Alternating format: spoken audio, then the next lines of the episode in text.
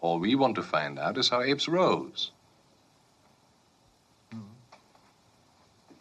Well, it began uh, in our prehistory with the plague that fell upon dogs. And cats. Hundreds and thousands of them died. And hundreds and thousands of them had to be destroyed in order to prevent the uh, spread of infection. There were dog bonfires. Yes. And by the time the plague was contained, man was without pets. of course, for man, this was intolerable. I mean, he uh, might kill his brother, but he could not kill his dog. So, humans took primitive apes as pets. Primitive and dumb. But still 20 times more intelligent than dogs or cats. Correct. They were quartered in cages, but they lived and moved freely in human homes. They became responsive to human speech, and in the course of less than two centuries, they progressed from performing mere tricks to performing services. Nothing more or less than a well trained sheepdog could do. Look, could a sheepdog cook? Or clean the house, or do the marketing for the groceries with a list from its mistress, or wait on tables? Or, after three more centuries, turn the tables on their owners. How? Well, they, they became alert to the uh, concept of slavery. Hmm, And as their numbers grew, to uh, slavery's antidote, which of course is unity. Well, at first they began assembling in small groups. They learned the art of corporate and militant action. They learned to refuse. Oh, at first uh, they just uh, grunted their refusal. But then, on an historic day which is commemorated by my species and fully documented in the sacred scrolls, there came Aldo. He did not grunt. He articulated. He spoke a word which had been spoken to him all time without number by humans. He said, No.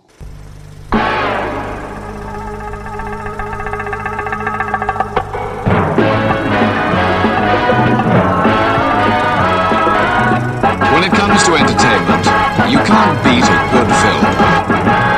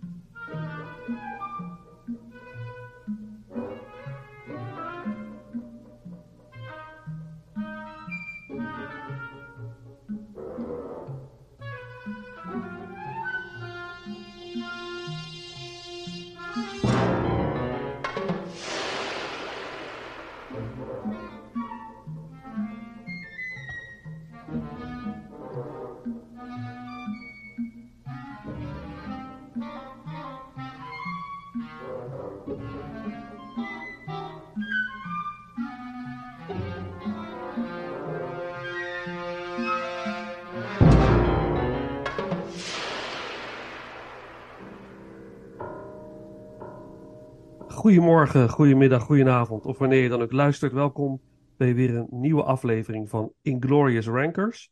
De podcast waarin we films ranken, van franchise tot filmjaar, van acteur tot actrice en alles daar eh, tussenin. En eh, nou, ik ben niet alleen. Paul is er natuurlijk ook. Paul, goedenavond, goedenacht, goedemorgen. Goedenavond, goedemorgen. Ehm, nou, we, doen, we zijn met z'n tweeën. Dus eh, we hebben een aantal keren gasten gehad. Vorige keer was het niet zo eh, met eh Simbad. En eh, nu ook niet. Dus we zijn nu weer met z'n tweeën. Dat ook even voor de verandering ook wel weer een keer leuk.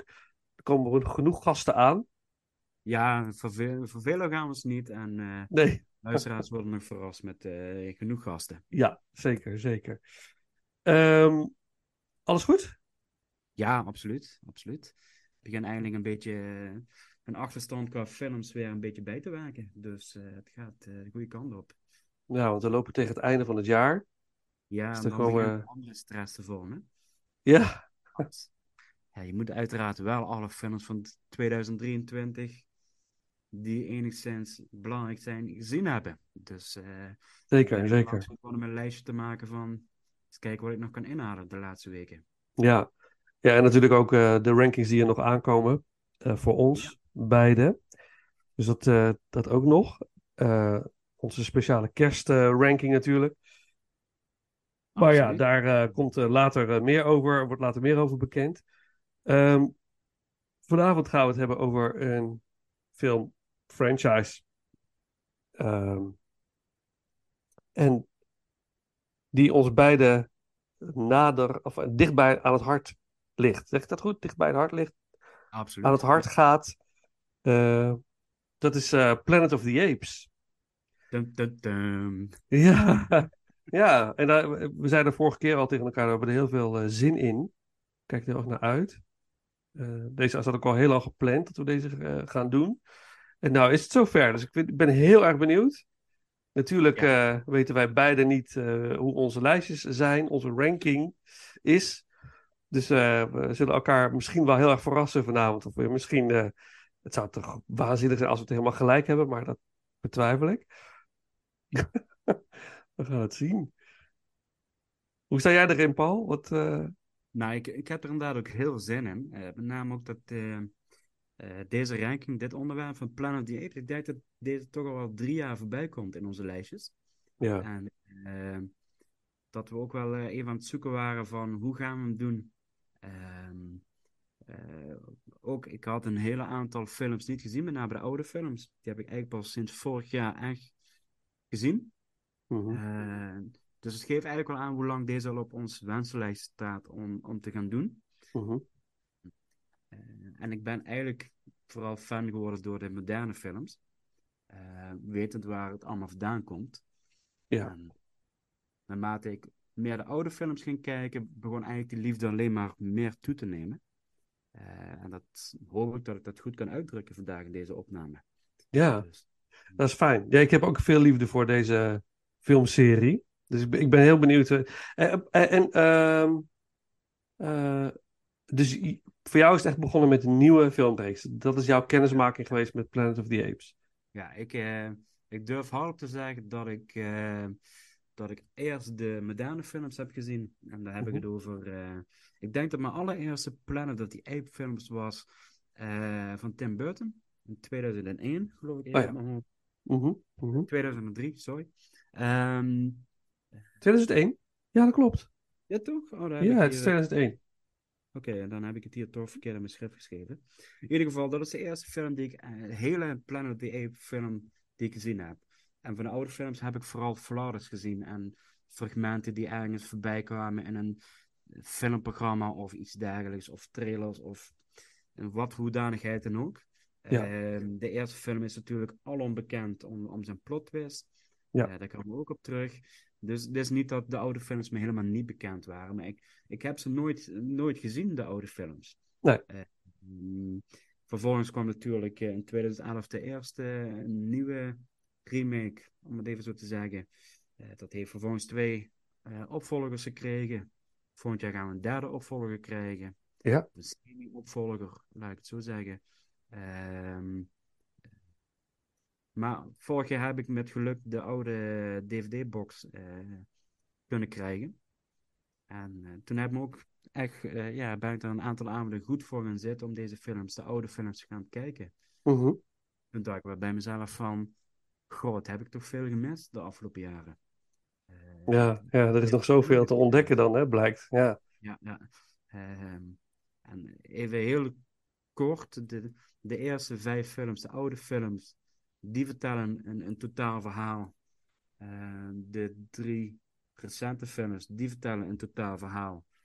Eh, er zijn heel veel overeenkomsten. En door het zien van oude films herken je ineens de keuzes die ze hebben gemaakt in de moderne films. Eh, er zijn veel meer eh, slimme overeenkomsten dan we misschien in de gaten hebben. Ja. Dat, dat, eh, dat is eigenlijk iets waar ik, waar ik heel veel bewondering voor heb. Dat, dat, eh, ehm, en er is ook nog de film van Tim Burton. Dat daar gaan Ja. we ook ongetwijfeld over hebben. ja zeker. Ja, ja, want we gaan inderdaad negen films eh, voorbij laten komen. Ja. In eh, drie afleveringen voor jullie luisteraars. Dus we gaan het in drie splitten. Eh, en ehm, kun jij ze op een rijtje zetten, Paul? Het is een beetje Ja, jouw vaste taak, hè?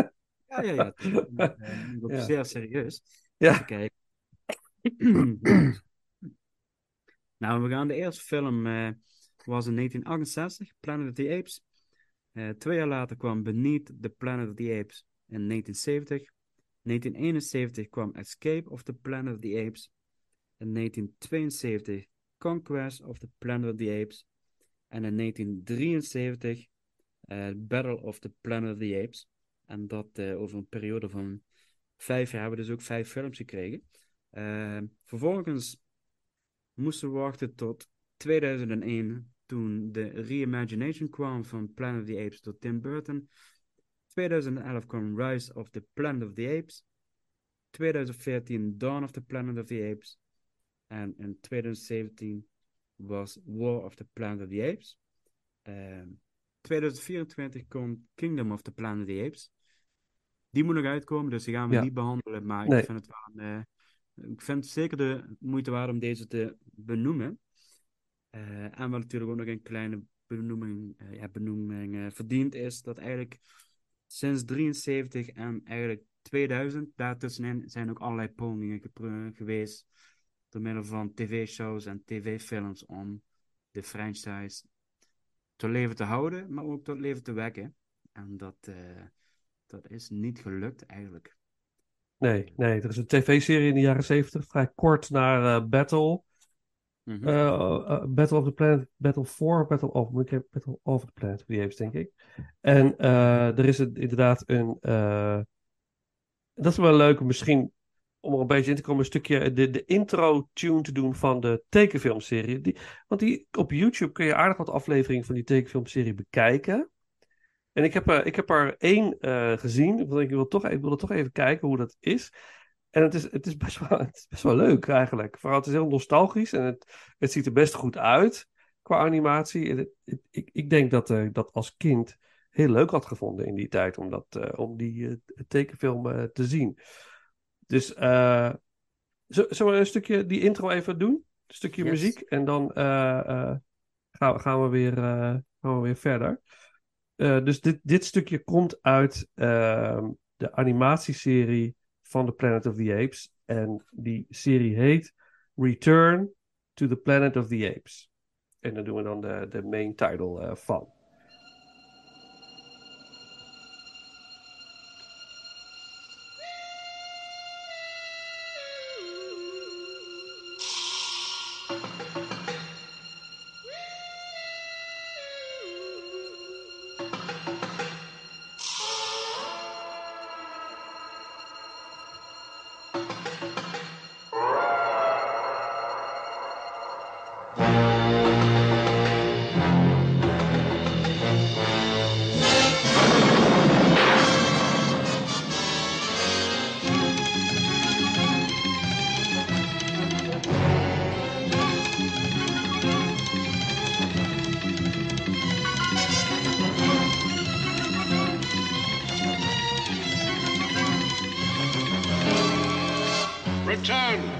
Planet of the apes.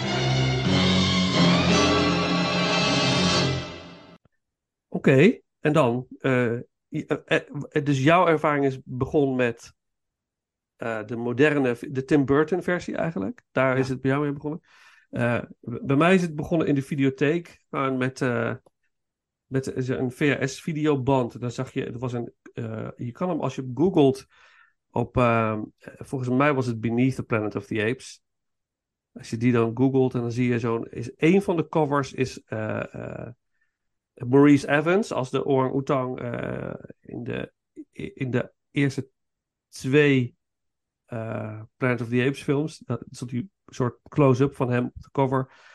En ik weet nog dat ik daar helemaal door gebiologeerd werd. En dan gingen we die huren en dan gingen we kijken naar Planet of the Apes. Het sprak heel erg tot de verbeelding voor mij als kind. Uh, en dat, dat is bij mij eigenlijk een beetje, daar is het een beetje uh, begonnen. En toen ging ik. Uh, later kwam die hele serie officieel uit op VHS. Het was volgens mij ook weer zo'n Duits nagesynchroniseerde variant. En later kwam dan de CBS Fox video reeks van Planet of the Apes. En tot op de dag van vandaag vind ik dat ook de mooiste covers. Hele mooie. Dus als je googelt op Planet of the Apes, CBS Fox video covers, dan die, dat zijn die, die posters, die covers zijn zo mooi. Het zijn niet officiële filmposters, maar van die eerste vijf uh, Planet of the Apes films. En ehm, ja, dat is, ik vind het zo mooi. Maar dat is ook als, een beetje nostalgie natuurlijk, als kind zijnde. Maar ik, ik draag ik heb een heel erg warm hart voor, die, voor de Planet of the Apes films. Eigenlijk voor allemaal, tot op zekere hoogte. Uh, en um, ja, die, die oude films die heb, ik, die heb ik dus gezien als kind. En het is begonnen met Beneath the Planet of the Apes. En later is dat, eh, heb ik die andere ook gezien. Maar uh, en ik had ze al heel lang niet meer gezien. Dus ik, vond onwijs, zat, ik keek er echt naar uit om deze films te gaan herzien. Allemaal. Ik heb ze allemaal gekeken. Ook al die laatste heb ik heel recent nog gezien. Maar ik heb ze weer gekeken. En ja, echt weer van genoten. Dus dat. Hoe, hoe groot denk je dat deze franchise is als je het gaat vergelijken met andere franchises? Hmm.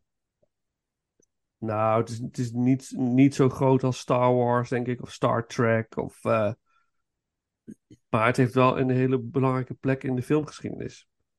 En ik vind het heel bijzonder dat ze, dat ze steeds pogingen doen om het weer een nieuw leven in te wekken. En dat het nu ook eindelijk goed gelukt is. Hè? Absoluut, ja. Er zijn heel veel mensen die nu dit, dit echt heel mooi vinden. Dus dat, hebben ze goed gedaan. Is, het, is het niet ook.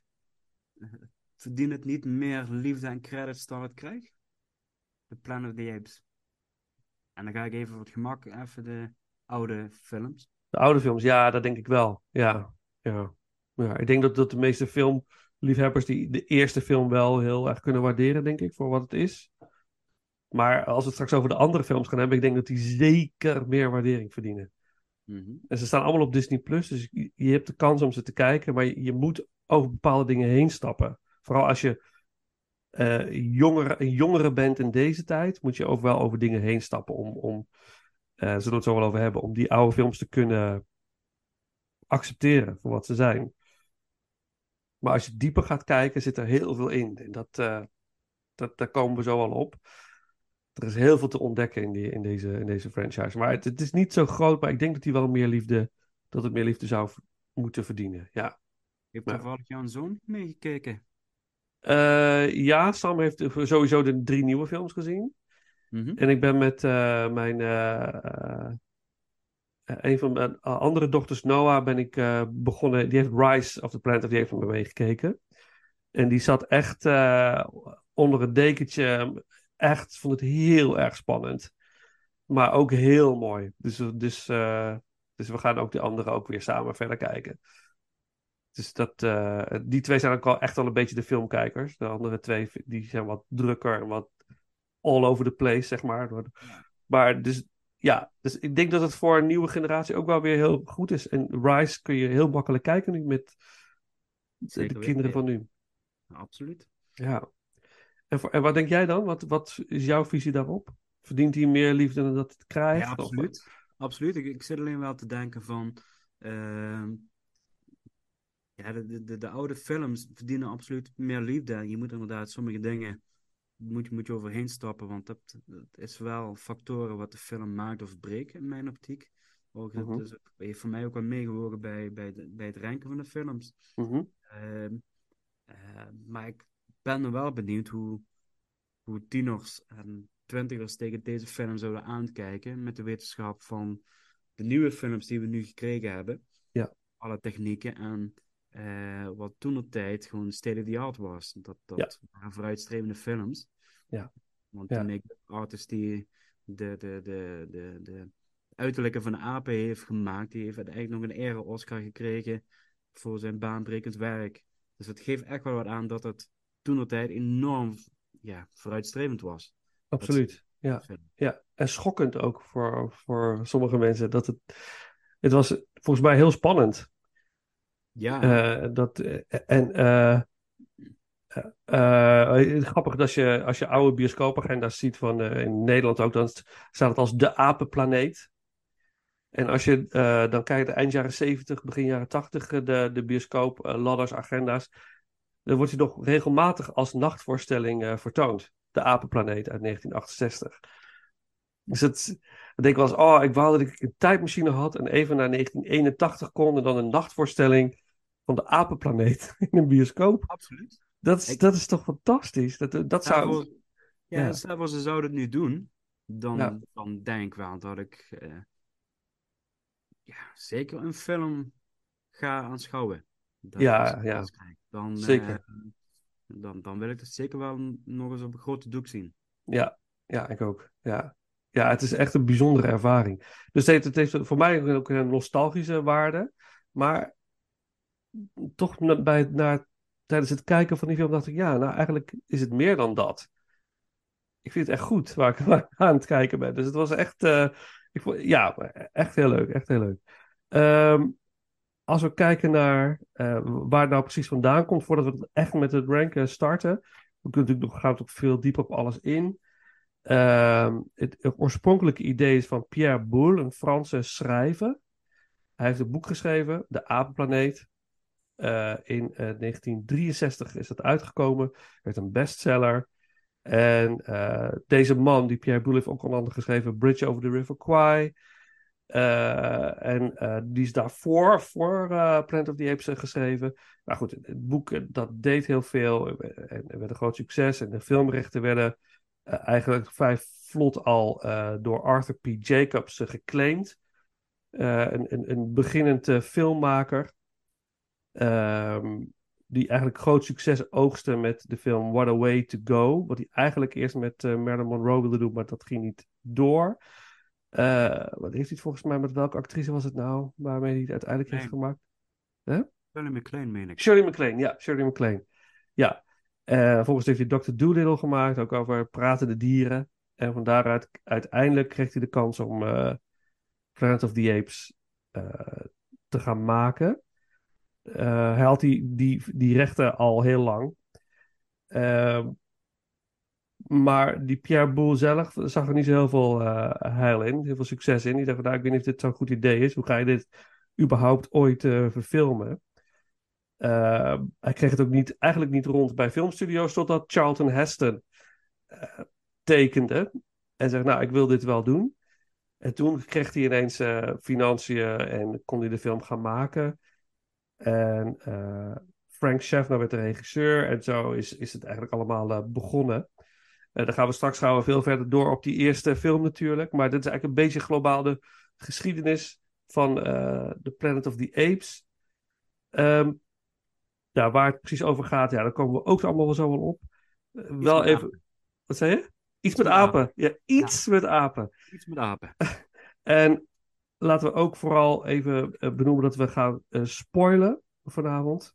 Ja, absoluut. Niks blijft gespaard. Nee, nee. Ik denk dat we heel veel eh, ja, belangrijke dingen gaan benoemen. Dus als jij die hele franchise nog wil kijken en echt helemaal eh blanco erin wil stappen en verrast wil zijn, dan, dan moet je eigenlijk gaan kijken en later de aflevering gaan terugluisteren. Want we, we gaan er wel lekker op, op los. Dus dan, eh, heb jij nog aanvullingen op, op, op wat ik net zei? Of eh, zullen we starten? Nee, we gaan sowieso starten. Ik ben alleen aan het twijfelen of we, of, we, of we niet over de constructie van de eerste vijf films ook iets moeten vertellen. Om het, om het gangbaar te maken. Want eh, alleen daarover kunnen we volgens mij al drie uur praten. Ja, ja. Nou, kunnen, wat zou je willen vertellen?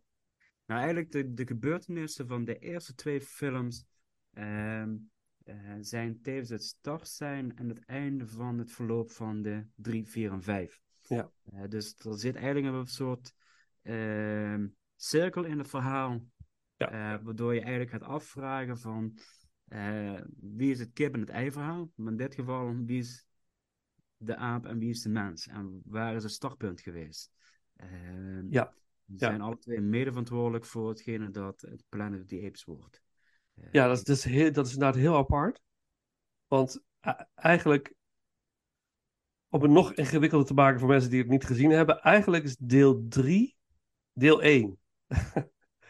Ja. Eigenlijk is deel 3 het, nou ja, het startpunt van alles. Maar, startpunt. maar eigenlijk is dat, dat startpunt er niet zonder de allereerste film. Dus dat is echt een, heel, dat is echt een, een eh, hoofdbreker. En dat zegt ook een beetje dat uit tijd niet lineair is. Tijd is er altijd. Het is gewoon, alles gebeurt nu. En alles kan een, kan een twist krijgen, kan een kant op gaan. Ik durf misschien wat te zeggen van dat ehm, hoe de eerste vijf films verlopen heeft Christopher Nolan samengevat in Interstellar. Ja, ja dat is waar. Dus, eh, ja. dat, dat is echt eh, best een Ja. briljante eh, actie van deze films. Ja. Ehm, en omdat we dadelijk door de ranking de films eigenlijk allemaal door elkaar gaan bespreken, Ja. ik van ja, misschien is het toch wel even handig om daar wel een bepaald eh, plaatje even neer te zetten. ja, hoe gaan we dat doen? Nou ja, heb je daar een idee bij? Dat is ja, je noemde het eigenlijk goed. Van deel 3 is eigenlijk de startpunt van het verhaal. Ja. Ehm, waar eigenlijk, er, wordt een, vindt iets plaats wat een heel belangrijk aspect is. En dat komen we samen ook terug, of dat komt ook zeker terug in het hele verhaal. Eh, maar zonder de gebeurtenissen van deel 3 is deel 1 en deel 2 niet mogelijk. En zeker 4 en 5 ook niet. Ja, het gekke is dat, dat wat gebeurt in deel 3 eigenlijk niet mogelijk is zonder deel 1 en 2. Ja. Dat, dat is zo, dat is... Dat- Ah, als je. Ja, Ja, en dat, dat maakt dat eigenlijk heel, eh, heel fascinerend. ja, Eh, ja, ja. Ja, precies wat je zegt. als, als die gebeurtenissen in deel 1 en deel 2 niet plaatsvinden, gaat deel 3 niet gebeuren. Eh, Nee. Waardoor eigenlijk deel 1, of de, de, de, de situatie, de, de, de verhaalconstructie van deel 1 niet gaat bestaan. nee. Zeg maar. nee. Ja, misschien, is misschien moeten Misschien, ja, misschien zijn we te vaag. Misschien moeten we het gewoon vertellen. Als, Ja, als, als we heel kort... eh, je vul me maar aan hoor. Maar dus als we heel kort zeggen... De eerste Planet of the Apes film gaat over een groepje astronauten. Die dus... Of ja, ruimtevaarders, space explorers... Die op een planeet landen. Crash, crashen eigenlijk. eh, en eh, dan op een apenplaneet zitten eigenlijk. Ze zitten op een planeet waar apen eigenlijk eh, de scepter zwaaien en de mens eigenlijk de aap is, het dier is, het beest is waarop gejaagd wordt, geëxperimenteerd wordt. Eh, die kunnen ook niet praten. De, ze ze zijn eigenlijk eh, ja, een soort de van. rollen zijn echt omgedraaid. De rollen zijn echt omgedraaid. En dat zag ik in de trailer van de nieuwe film trouwens. Dat is in de nieuwe film, hè? Dan zijn de Ja. rollen. Dus wat, wat in War for the Planet of the Apes is ingezet. met dat, dat, dat virus wat de stembanden aantast. En, eh, dat, dat zet zich dus voort in de nieuwe film. Dat vond ik heel leuk om te zien. Dus dan gaan we eigenlijk terug naar. Ja, naar eh, eh, de oude film. En dan ga ik vragen: van, hoe, hoe gaan ze dat dan weer rondmaken? Ik vind het zo, ben zo benieuwd. Mhm. Eh, maar anyway, ze zitten, dus zitten op een aap. Er gebeurt iets op die planeet. Ze komen ergens achter. Daar gaan we straks maar over vertellen. Dat moeten we niet nu al Nee, prijsgeven. En, maar uiteindelijk is het zo dat er iets gebeurt op die planeet. Waardoor eh, eh, zeg maar bewoners van die planeet, tussen aanhalingstekens, terugreizen naar het verleden. En eigenlijk in onze tijd terechtkomen. Daar eigenlijk niet horen. Maar eigenlijk de zaken weer in gang zetten. Die leiden tot de eerste film. precies. En dat is een beetje wat het is. En voor de rest komen we wel bij de details straks. Maar tenzij je nog eh, aanvullingen hebt. Nee, dat, eh, ik, ik, ik denk dat we het ook gaandeweg eh, proberen zo goed mogelijk duidelijk uit te leggen. Ja, want ja, dit is hartstikke leuk. Ja. Maar ik, ik, ja, ik denk dat we eigenlijk nog nooit zo'n gecompliceerde eh, verhaaltelling hebben Nee. gehad als Nee. eh, als vandaag. Dus ik denk dat we gaan beginnen met onze nummer 9. Laten we dat doen. Laten we dat vooral doen. En eh, eh, voor de mensen die de films gezien hebben, ja, is het natuurlijk ontzettend herkenbaar. Weet je precies waar we het over hebben. En misschien wekken we wat nieuwsgierigheid bij de mensen die het niet gezien hebben, nu al. Dus eh ben je nieuwsgierig, denk je, van, nou, dan ben ik toch wel benieuwd. Ga alsjeblieft eerst kijken en kom dan terug. kijken, ja. Ja, Ga je niet vaak, maar zet, hem uit. Maar ga eerst kijken. ja, zet het uit. Alsjeblieft, doe jezelf een lol. Want het is echt leuker als je het allemaal niet weet. Als je het nog niet weet. Ehm, nou, oh, negen films. Laten we maar starten. Eh, genoeg te bespreken. Ehm, zal ik starten met mijn nummer 9? Dat mag, anders Ja? ja Wil jij, of wil jij beginnen? Jij wil beginnen, ik zie het. Je zit echt te popelen. Oké, dankjewel. Voor in mijn schop geduwd. Niet gewoon, maar Nee. gewoon geduwd. Het nee, het hoeft niet, hè? Behalve wat je wil. Nee, ik, ik, eh, mijn liefde wil ik beginnen. Oké, oké. Ehm, Let's go. ik moet wel even Nummer kijken 9. dat ik de titels goed heb opgeschreven. Want inderdaad, er zitten wel wat, eh, wat, wat nuances in de titels. Dus dat we wel goed uitspreken. En mijn nummer 9 is Escape from the Planet of the Apes. En ehm, toevallig jouw nummer 9? Nee. Nee, ja, Nee, nee, dat, nee. dat vermoeden had ik al een beetje. Eh, ik zal even kijken of we of, eh, synopsis iets kunnen... Het is de derde film hè, waar we het nu Ja, over hebben. Het is Ja. de derde film van de oude franchise, eh, van de oude vijf films. Ja. En de film begint als twee apen, Cornelius en Zira, vluchten terug in de tijd, naar aanleiding van gebeurtenissen van het einde van de tweede film. Ja. Ze landen op, zeg maar, eh, even kijken, de, de, de aarde van de 20e eeuw, in de jaren 70, waar, waar de film zich eigenlijk afspeelt. Daar aangekomen worden ze dus eigenlijk, ja, de, de, de landen ze hebben roer, want er zijn twee apen geland, drie apen in het begin, en die kunnen praten. Ja, die zijn ook intelligent en dergelijke. Eh, en worden vervolgens aangekomen, worden ze gevangen genomen en in een dierentuin geplaatst. En omdat ze kunnen praten, worden ze al snel beroemd. En de autoriteiten vrezen eigenlijk dat deze twee apen een bedreiging gaan vormen voor de mensheid. En dat is eigenlijk de synopsis, even heel kort gezegd. Ja. Ehm, eh, dat- van de drie apen blijven er uiteindelijk twee over, door een gebeurtenis eh, in ook, volgens mij in de dierentuin. Ehm, eh, ja, komt één van de drie te overlijden. Ehm, zij zijn gevlucht naar aanleiding van een gebeurtenis op het eind van de tweede film. En ze hebben het oude, de oude Space Shuttle ruimtevaartuig van de astronaut van de eerste film, hebben zij eh, terug eh, gevonden in het water. Die is neergestort en eh, ja, eh, ondergegaan, gezonken. Die hebben ze teruggevonden. Zie je allemaal niet tijdens de film. Maar dat is wel allemaal wat je achteraf te weten komt. En ze hebben eigenlijk ja, de retouren gepakt van de astronaut die in de eerste film de heentocht heeft gemaakt. En dat maakt het dus ook al heel fascinerend. Eh, dus ze zijn eigenlijk bewust teruggegaan naar dezelfde tijdzone waar de astronaut in het verleden is vertrokken. Eh, dat wil niet zeggen dat ze elkaar tegenkomen, want die astronaut komt niet in de derde film voorbij. Eh, ik geloof volgens mij alleen het programma waar, waar eigenlijk een beetje ruimtereizen en tijdreizen in wordt gesproken, wordt volgens mij even heel kort benoemd in deze derde film. Ehm, en dan krijg je een situatie dat dus twee intelligente apen zitten, opgesloten. De, ja, de regering, de autoriteiten zien het als een bedreiging voor de mensheid. En er ontstaan wat politieke eh, situaties. Waarom ik deze film op de negende plek heb gezet, heeft eigenlijk te maken van dat de eerste 10 minuten zijn geweldig van deze film. Vervolgens komt er een passage van pakweg 40 minuten van de film waar ik niet doorheen kom. En dat heeft eigenlijk mee te maken van de twee eh, apen, Cornelius en Zira. En die namen komen nog vaker terug in deze podcast. Het is een stel, hè? het is een, het is Het een is een echtpaar eigenlijk. Ja. Ja. Eh, zij is volgens mij iets van een psycholoog en hij is iets van een archeoloog onderzoeker. Dus het zijn wetenschappelijk georiënteerde apen, zeg maar, die dus ook openstaan voor, voor ontdekkingen en, en eh, nieuwe dingen. Dus, eh, Ja, ze is ook patholoog. en Ze experimenteerde Ja. ook, ook op, eh, ja, psycholoog, patholoog, experimenteerde op mensen ja, in, op de apenplaneet. precies, in de eerste Ja. film.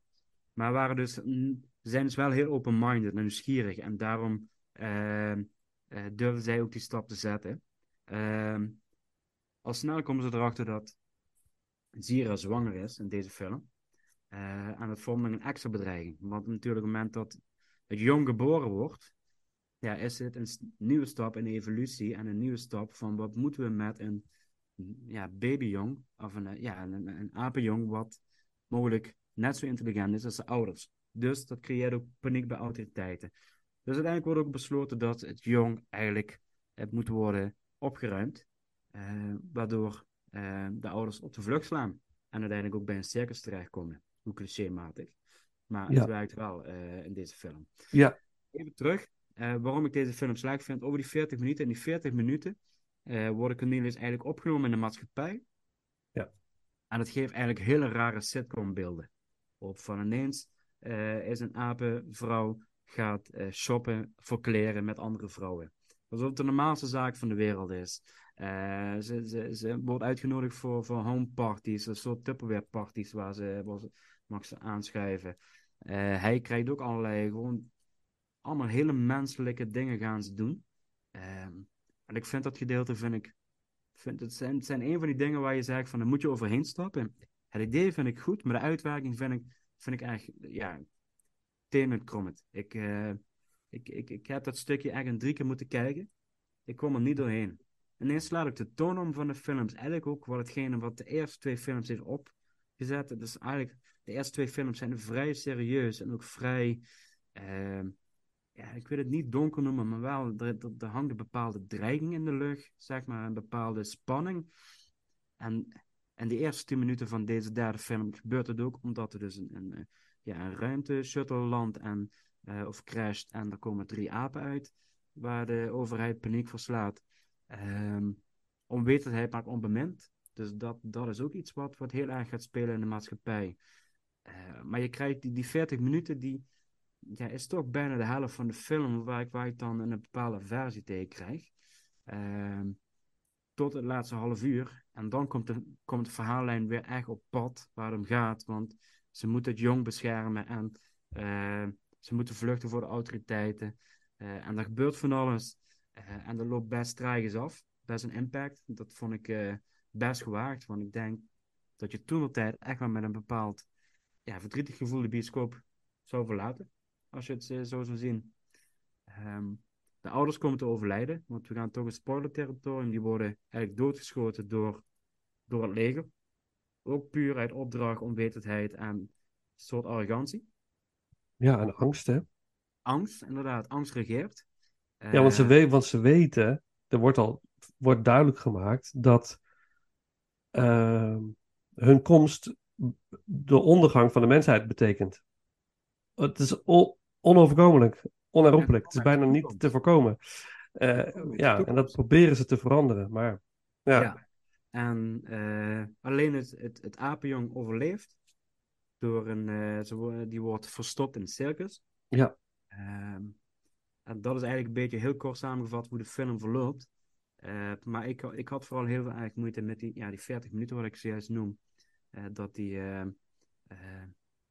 toon erg buiten, buiten de boot valt. En dat er dingen zijn dat ik, dat ik ja, ik kwam er echt heel moeilijk doorheen. Ik, ik vond het te, dat ze daar echt wel te veel ehm, de grenzen opzochten. Voor mij tenminste. Ja, ja, ja, ja, ja, ja. Oké, ja. Ik denk er een beetje anders over. over, over, de, over de film. Maar ik kan je wel volgen. Het is, het is, het is wel van alle vijf de meest luchtige film. Ja, Misschien de meest, de meest, ja, misschien een beetje de meest, ook een beetje de meest toegankelijke film. Eh, met een beetje, een, eh, ja, vrij simpel verhaal, hè? Ja. Video's waren natuurlijk ook steeds meer gericht op, op een, een familievriendelijke film. Dat wilden ze, ja, met deze film volgens mij. Dat hebben ze toen hierna weer anders gedaan. Maar het is wel, eh, ja, klopt, ja. Dat was, ja, want ze wilden natuurlijk sequels, hè. Omdat de eerste twee deden het zo verschrikkelijk goed. Dus ik kreeg steeds, eh, werden er berichten gestuurd vanuit de studio van, ja, tijd voor een sequel. Dan moest zo snel mogelijk, moesten die eruit gepompt worden. En dit is wel, eh, maar het- ik vind het wel een heel ingenieus vervolg. Die wel weer iets echt in gang zet. En je denkt, oh ja, dat is zo slim bedacht. Hoe dit dan weer En dat is ook uit, door de geboorte van dat baby, eh, van die apenjong. Eh, dat is eigenlijk de start van de hele evolutie van de aap, van de slimme aap. Ja, ja. Wat uiteindelijk leidt tot de eerste film. Ja. Dat is iets waar we gaandeweg in deel 4 en deel 5 ook aspecten van gaan zien. Ja. Dus ik denk, ik altijd, na als ik dan dit soort dingen, uh, dit soort films kijk ook, denk van, stel je voor dat, uh, en soms zie je dat wel eens op social media voorbij komen van die tijdreizigers. Dus zijn die er wel of zijn die er niet? Dat je iemand met een mobiele telefoon ziet op een heel oude foto bijvoorbeeld. En dan denk ik, ja, maar stel je voor dat tijdreizen wordt ontdekt over 200 jaar. Dat het, dat het zeg maar, bewijs van, het kan over 200 jaar. Dan moet het nu ook al bestaan. Dan moet diegene dus nu in deze tijd hier aanwezig zijn. Dus het bestaat het al. Yes. Snap je wat ik bedoel? Dat, dat, Ja, is, dat, dat, dat is dat, ook een bepaald. Dat maakt het spannend en dat Ja. maakt het intrigerend. Eh, ja, precies. Dat ook Ja. nog van een aap, om het zo te zeggen. Ja, Want Ja. zonder die aap, dat hij niet teruggegaan was in de tijdreizen. En volgens Ja. mij is dat ook zo van, eh, omdat zij terugreizen in de tijd met het schip. Dat schip is volgens mij ook het startpunt voor later de astronauten ontdekkingreizigers gaan gebruiken voor de eerste film. ja, ja, Eh, dat ze weten van, oké, als zij dus terug in de tijd kunnen reizen, kunnen wij in de toekomst reizen. ja, Want dat is op een gegeven moment ook iets eh, wat, wat meespeelt. ja. Alleen, de, de belangen liggen niet, het zijn niet hetzelfde, zeg maar. Nee, De nee. eerste film de, de astronauten gewoon op ontdekkingsreis gaan, zoals Columbus vroeger met zijn schip deed. Eh, zo, zo gingen zij op pad. Ja, ja. Super fascinerend. Ja, Ja, maar toch, maar het is, het is jouw nummer 9. Het is jouw nummer 9. Zullen we het hierbij laten en dan we doorgaan? Het is nog zoveel wat er komt. Eh, doen we een stukje muziek uit eh, Escape from the Planet of the Apes. Ehm, nou ja, omdat jij het zo leuk vindt in die film, doen we de track Shopping Spree. Dus het moment dat ze gaan eh, shoppen. Muziek, de score is wel goed trouwens. maar Dit, is wel, dit, is- dit, dit, dit thema doet ook echt wel voorkomen dat het allemaal heel luchtig is en leuk is. Dus eh, Shopping Spree eh, door Jerry Goldsmith. En dan eh, mijn nummer 9.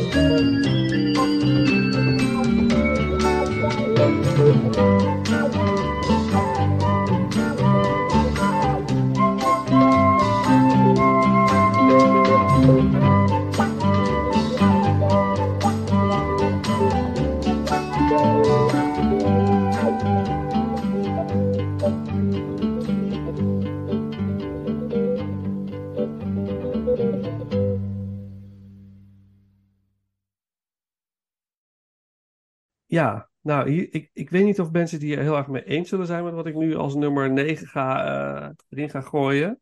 Maar ik kan er niks aan doen. Het is gewoon, ik kan er niet zoveel met deze film. Ik, ik, kan er, ik, ik weet het niet. Ik heb het maar weer geprobeerd. eh, maar het is, ik, ik- nee. Dat is eh, Planet of the Apes uit 2001. De film, de film van Tim Burton. vermoeden had ik wel een beetje. En het is, ja, had je het vermoeden? Ja, wa- waarom? Vraag Nou.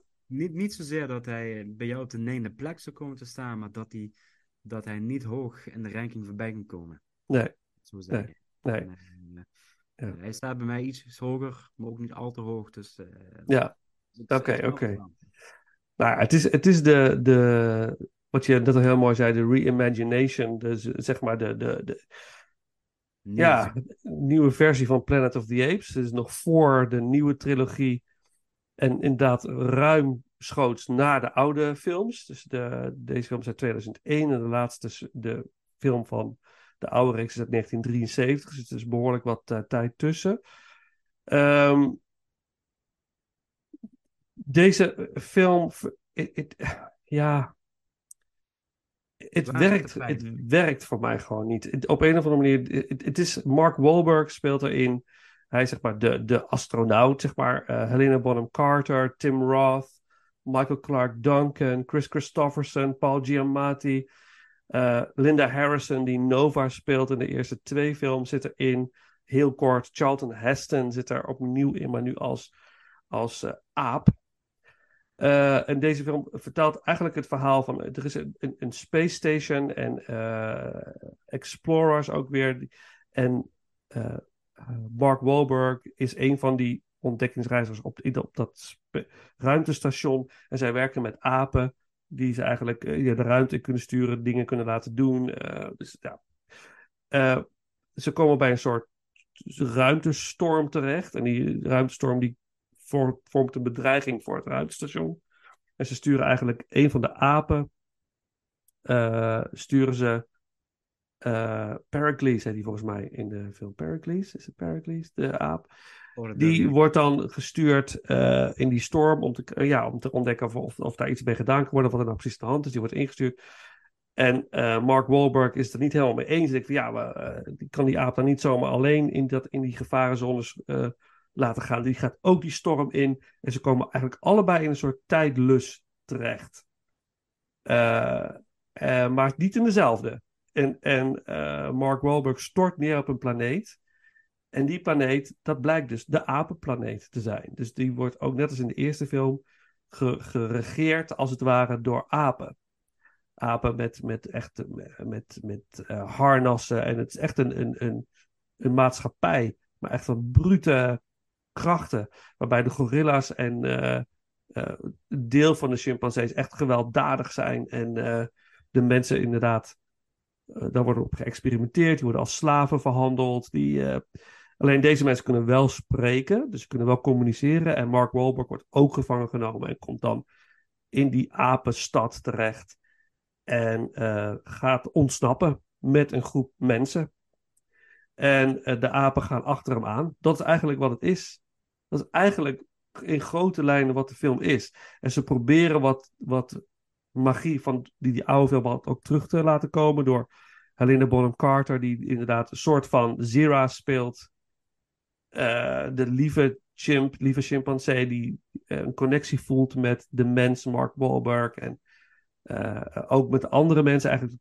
Zij wil eigenlijk dat iedereen in een soort van harmonie met elkaar kan leven. En alle kennis met elkaar kan delen. En gewoon een goede maatschappij te vormen met elkaar. Maar het, het overgrote deel van, van die apen wil dat niet. Die staan echt onder leiding van een generaal. Tate heet hij. Gespeeld door Tim Roth. Die echt meedogenloos slecht is eigenlijk. En eigenlijk alleen maar uh, ja, de mensen als minderwaardig ziet. En eigenlijk wil regeren. Hij is echt een beetje een soort psychopaat is het eigenlijk. Hè? Deze Een beetje dictatorachtig. ja, ja, ja, dictator. Nou goed, dat leidt allemaal tot een, grote finale. Uh, je hebt in deze film op geen enkel moment heb je het idee dat hij op aarde is. Dat weet je ook niet echt of hij op aarde is. Wordt niet echt duidelijk. Dus we kunnen ervan uitgaan dat hij echt op een andere planeet is. Maar op het einde van de film weet hij, weet toch te ontsnappen. Want hij komt eigenlijk, want de, het de ruimtestation is ook neergestort op die planeet. Uiteindelijk. Waarschijnlijk duizenden jaren daarvoor. Want er zitten een tijdlus. Die, die zijn dus verder terug in de tijd gegaan en op die planeet neergestort. Dat is, heel, dat is wel weer heel ingenieus. Dat, dus dat ruimtestation, dat ligt daar. Maar eigenlijk al, al, al duizend jaar, per wijze van honderden jaren. Dus dat is wel heel mooi bedacht. Nou, uiteindelijk weet hij daar uh, ja, dat weer een beetje aan het praten krijgen. En uiteindelijk weet hij te ontsnappen, omdat het aapje uit, de, uit het begin van de film ook landt op die planeet. Die komt eigenlijk, zit ook in die tijdlus, maar die komt later aan. Dus het is, dat, is wel heel, dat vond ik wel heel leuk. Ik denk, oh ja, dat is wel... Mark Wahlberg heeft eigenlijk het aapje ingehaald in de tijdlus. Ja, hij heeft hem ingehaald. Dus, eh, ja, ja, ja. Heel, heel leuk bedacht. En uiteindelijk komt, gaat hij dan toch eh, eh, een beetje te ontsnappen van die planeet. Gaat hij met dat ruimteschipje gaat hij terug. Gaat hij naar de aarde, landt op aarde. En dan blijkt op aarde, en dat is het einde van de film, ineens de aarde eh bevolkt te zijn met, met... Het is de Planet of the Apes geworden. En vraag je, hoe kan het dan? En dan zie je, zie je dat grote Lincoln eh. Wat zo bekend is, wat in Washington eh, te zien is. Is het Washington volgens mij wel? Ja, En daar zit, dat is dan een beeld van die General Tate. Dus op een of andere manier is die General Tate ook daar terecht gekomen. Hoe dat precies is gegaan, dat, dat wordt niet duidelijk. Dus, dus dat blijft heel vaag. Maar oké, dat is globaal. Dat klinkt Maar allemaal heel leuk, maar is het niet. Ja, maar dat is, dit is wat Ja. je goed aangeeft. En dat is eigenlijk ook een beetje de, de, eh, misschien, misschien wel een van de technische grootste ja, eh, mankementen van deze film is van gedurende de hele film waar Mark Wahlberg eigenlijk op de vlucht is en met tegen en met apen vecht en je weet niet waar ze zijn. Het had net zo goed eh, Jupiter kunnen zijn, om even Ja. zo plat te zeggen. Ja, ja. Ehm, dus je voelt die, die, die, die, die connectie met, met het zou misschien aarde kunnen zijn. Die Ja. leeft totaal niet. Nee. En dat, dat is Ja. natuurlijk wel, en dat is wat je ook terecht zegt, van op het einde landt hij dus wel op aarde. Denkt hij dat hij weer thuis is en dan blijkt het toch een apenmaatschappij te zijn. Ehm, maar je hebt geen idee waardoor. En Nee. dat dan toevallig dezelfde General eh, Tate, die hem het leven zuur maakte op die andere planeet, om maar even zo te zeggen. Ja. Ehm, ja, dat, dat, dat, daar, daar zit echt wel een, een bepaald ehm, gat. Gewoon eigenlijk een plothole, om even zo te zeggen. Ja, dat is een pothole. Of we hebben hem gewoon gemist. Dat kan natuurlijk ook. Ja, ik heb, ik heb een beetje opgezocht hoor, voor endings explained en wat dan nou. Maar er zitten heel veel dingen kloppen gewoon niet in deze film. En, het is, en, en wat, wat, wat in de eerste film zo goed is in de oude film, daar weet je ook in eerste instantie niet dat het aarde is. Als je het voor het eerst ziet, dan weet je niet. Het is een Planet of the Apes. Dat is de, de- maar de karakters zijn zoveel sterker in, in die film.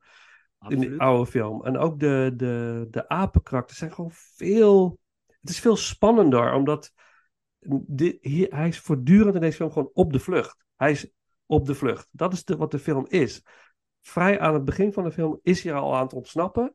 En in de oude film duurt dat even. En wordt hij, wordt hij ook, als eh, Charlton Heston in die oude wordt wordt hij terechtgesteld. Hij moet zich verantwoorden. Ze snappen niet dat er nu ineens een mens is die kan praten. En dat is, een heel ding. Dat is heel spannend om naar te kijken. Want je weet niet wat ze met hem gaan doen. Gaat hij daar ooit wegkomen? En in deze film is het echt zo. eh, Mark Wahlberg, de held. De, de andere, ik vind de karakters niet interessant. General Tate, hoe, hoe goed Tim Roth het ook doet. eh, en hoe mooi de make-up ook is. Het, is. het heeft zo. Het is zo weinig gelaagd. Het, er zit niet zo. Ik, je, voel- ik voelde er niks bij. En ik vind het veel te donker. Het is allemaal veel te. Ik, ik weet het niet. Ik, ik, ik, ben, Ja, ik snap het wel. ik ben er toch wel ook achter dat ik niet zo'n hele grote Tim Burton fan ben. Als ik ga bedenken wat ik allemaal heb, heb gezien. Ja, dat is ook heel voor een ranking, hè, Paul? Die toch. Ja, ik, ben wil het toch- een keer voorstellen. Dus, Ja, eh, dat gaan, moeten we ook zeker doen hoor. Want ik wil eens ook allemaal wel eens bekijken wat het dan is, wat, wat mij dus niet pakt. Bijvoorbeeld Alice in Wonderland vind ik ook, vond ik ook niet zo leuk. Batman Returns, in mijn herinnering, vond ik ook niet zo leuk. ik moet wel eerlijk bekennen, en ik wil ook niet te veel meer afwijken dan voor deze ranking, maar Nee. eigenlijk sinds, sinds 2000 eh, zijn er ook niet echt, echt hele grote klappers van Tim Burton geweest. Wat ik Nee. even zo in mijn hoofd eh, weet te benoemen. Ehm, ehm, hij, is, hij is eigenlijk een man van de jaren 80. Ja, 80, 90, hè, Sleepy Hollow. Ja, Dat, dat, dat, eh, Dat, dat, dat Ja. is zijn primetime, om zo te zeggen. Dat, dat is waar hij floreerde. En Ja. hij, is, hij, is, hij is ook gewoon hij is een ouderwetse kunstenaar. Dus hij is ook van de oude technieken. Ja. En eh, op een of andere manier lijkt het alsof hij de hedendaagse technieken met animatie en de computer special effects, alsof hij het eh, niet zo goed beheerst, zeg maar. Alsof hij het, alsof hij het eh, daar mee de plank mislaat. Zeg Ja. maar. Eh, Misschien is dat het wel. Ja, ik, I don't know. ik, ik vind het meer een man van, geef hem restricties en beperkingen en hij moet het maximale met een, met een klein budget doen. Dan Ja. weet hij het maximale eruit, maar geef hem alle vrijheden, Ja. dan, dan, slaat het door, zeg maar. Wat, wat, wat ik las over deze film. Ja, de, de, de make-up art eh, van Rick Baker, de make-up effecten zijn, zijn briljant. Vooral die van General Tate is echt, echt heel goed.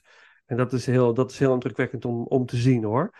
En er zitten steeds wel scènes in waarvan je denkt: oh ja, ah, er gebeurt wat. Dan wordt, het, is, het is gaaf. En dan plof, stort het weer in elkaar. Is het weer helemaal weg. En dan betekenen die spannende scènes vooraf betekenen niks meer. Het, het, het, het is zo. Iedere goede scène en een slechte scène in deze film. Ja, ja, het is niet eh, coherent of zo. Dan wordt we onderuit geschopt. Ja, ja, dat gevoel had ik heel sterk. En dat was ook, eh, wat ik las, dat dat heel gerushed was, deze film. Hij had een, hij, ehm, eh, er was, er was een, er moest een, in juli 2001 moest die film uitkomen. Dat was echt een vaste datum, wat ik las. En Klopt, Burton klopt. moest gewoon voor die tijd die film af hebben. En dat is volgens mij ook, wat je zegt, voor een creatieve geest die echt iets wil uitdenken en het is dat misschien niet goed geweest of zo? Is die film gerushed? En ik weet nog, ik heb hem in de bioscoop gezien in die, destijds en ik had er heel veel zin in. Ik keek er heel erg naar uit. En dat ik, het begint fantastisch met een goede main title, en er zit een goede sfeer in. Maar op een gegeven moment, naarmate die film vorderde, dacht ik, oh, ik vind het helemaal niet leuk. Danny Elfman. Danny Elfman, ja, fantastische eh, score. Dus dat, eh, ja. Kun je de, kun je, heb je ergens een plek voor de openingstitel, de, de, de soundtrack? eh, Ja, laat, die gaan we lekker doen. Die Ja. heb ik, ga ik, die heb ik als, ergens als... Met die, met, die, echt met die trommels, hè? Met het echt, Ja. het, ja, Ja. Dat is echt eh, ja, toffe soundtrack is. Ja, die doen we eh, als een van de intro's van de afleveringen. Ja, zeker, zeker. Eh, ik las ook nog dat Oliver Stone ook nog deze film zou maken. En dan met Arnold Schwarzenegger in de hoofdrol. Nou, ik teken. Ja, Dat, ja, dat, ja, dat wil ik wel zien. Ja, ja. Dat, dat, ja, ik wel. In ieder geval beter, beter, dan, beter dan Mark Wahlberg. Ook, Mark Wahlberg, ik kan hem heel erg Ik ga er waarderen. vanuit dat Schwarzenegger dan geen aap speelt. Dat hij Nee, dan zou hij natuurlijk eh, eh, de astronaut spelen. Ja. ja, dat is wel intrigerend. Toch? intrigerend. En dan Oliver Stone als regisseur. Ja. Ja, raar hè. Maar goed, eh, ja, dat is wat je zegt. Ja. Ik, eh, snap, ik snap de, de opwinding wel. Ja, nou, in ieder geval, ik, ik, voor mij doet deze film het niet. Ik vind het heel erg jammer. Dus eh, laten we een stukje muziek doen, daar komen we straks nog op terug. Dat is mijn nummer 9, Planet of the Apes uit 2001. En dan doen we eh, eh, de track Preparing for Battle, natuurlijk muziek door Danny Elfman.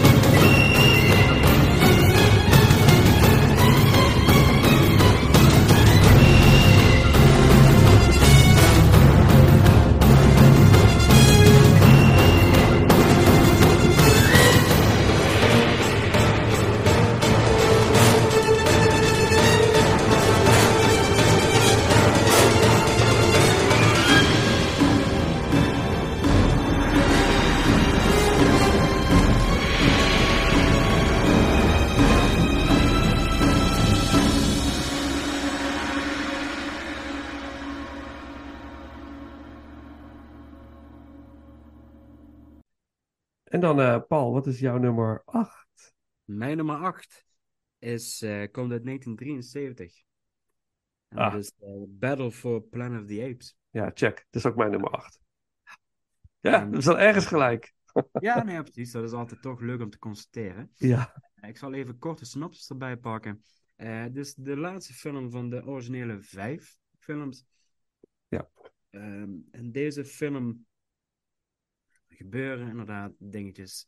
Nou, daar ga ik zo op komen. Even kijken. Naar de onderdrukte... ehm, ja, de mensen worden onderdrukt. Ehm, de apen hebben de, de regie. Ehm, of die hebben eigenlijk het overgenomen. Eh Caesar is, is de, de intelligente aap die de, die de apen aanvoert. Eh, hij is de zoon van de wetenschappers, de, de jonge babyaap die opgegroeid is. En hij is eigenlijk op zoek om een manier te vinden om een, een, een, een vreedzame eh, manier te vinden waardoor mensen en apen samen kunnen te leven. Eh, zijn generaal Aldo, wat ik op zich wel moet denken in Glorious Bastards, maar dat is even een ander verhaal. Eh. Aldo Rain, even kijken, heeft er een andere kan, kijk op. En hij probeert een burgeroorlog tussen de apen te starten. Ondertussen leren dat de menselijke overblijvers eh, over de mensen of over de apenstaat en besluiten om de beschaving terug in handen te nemen. Dus ze komen eigenlijk, willen ze nog één keer proberen om, om eh, de apen te overbluffen. Eh, dus je hebt eigenlijk drie strijdtonelen wat er plaatsvindt. Je hebt een strijd tussen apen zelf. van ehm, ja, gaan we pakken de wapens of niet? Ehm, of gaan we voor, de, voor een lieve oplossing? En dan aan de andere kant is gewoon de bedreiging van dat de mensheid nog steeds hun kans wil terugpakken om de beschaving terug te nemen. Ehm, waarom ik eh, deze film op de achtste plek heb gezet is. ehm, eh, na het vorige deel is deze toon ook wel compleet anders. Ehm, de vorige deel, het vorige deel, deel 4, is vele malen donkerder. En dit is een beetje een, een ja, dat, dat ja, kwam ik vandaag ook bij de making-of achter van, bij, het was eigenlijk de bedoeling dat dit een kinderfilm ging worden. Eh, dat ze deze Ja, familiefilm, hè? Ja. familiefilm, ja. dat dit weer Ja. ook inderdaad. eh, want waar de vorige film had op een gegeven moment een rating van 16 jaar voor hier in Nederland. ehm, en deze film moest weer voor alle leeftijden worden. Dus ze hebben eigenlijk al het geweld en alle ehm, ja, oorlog, gevechten, hebben ze eigenlijk eh, stuk ingebonden en ook heel vriendelijk gemaakt, om zo te zeggen. Ehm, waardoor het voor mij op een bepaalde manier niet werkte, om even zo te zeggen. En eh, dat, dat is iets wat ik eh, heel apart vond. Ehm, Mhm.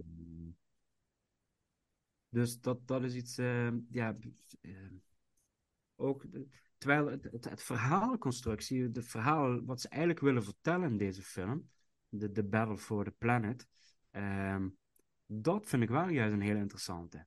En daar zitten ook elementen in die je in de latere moderne films allemaal terug ziet komen.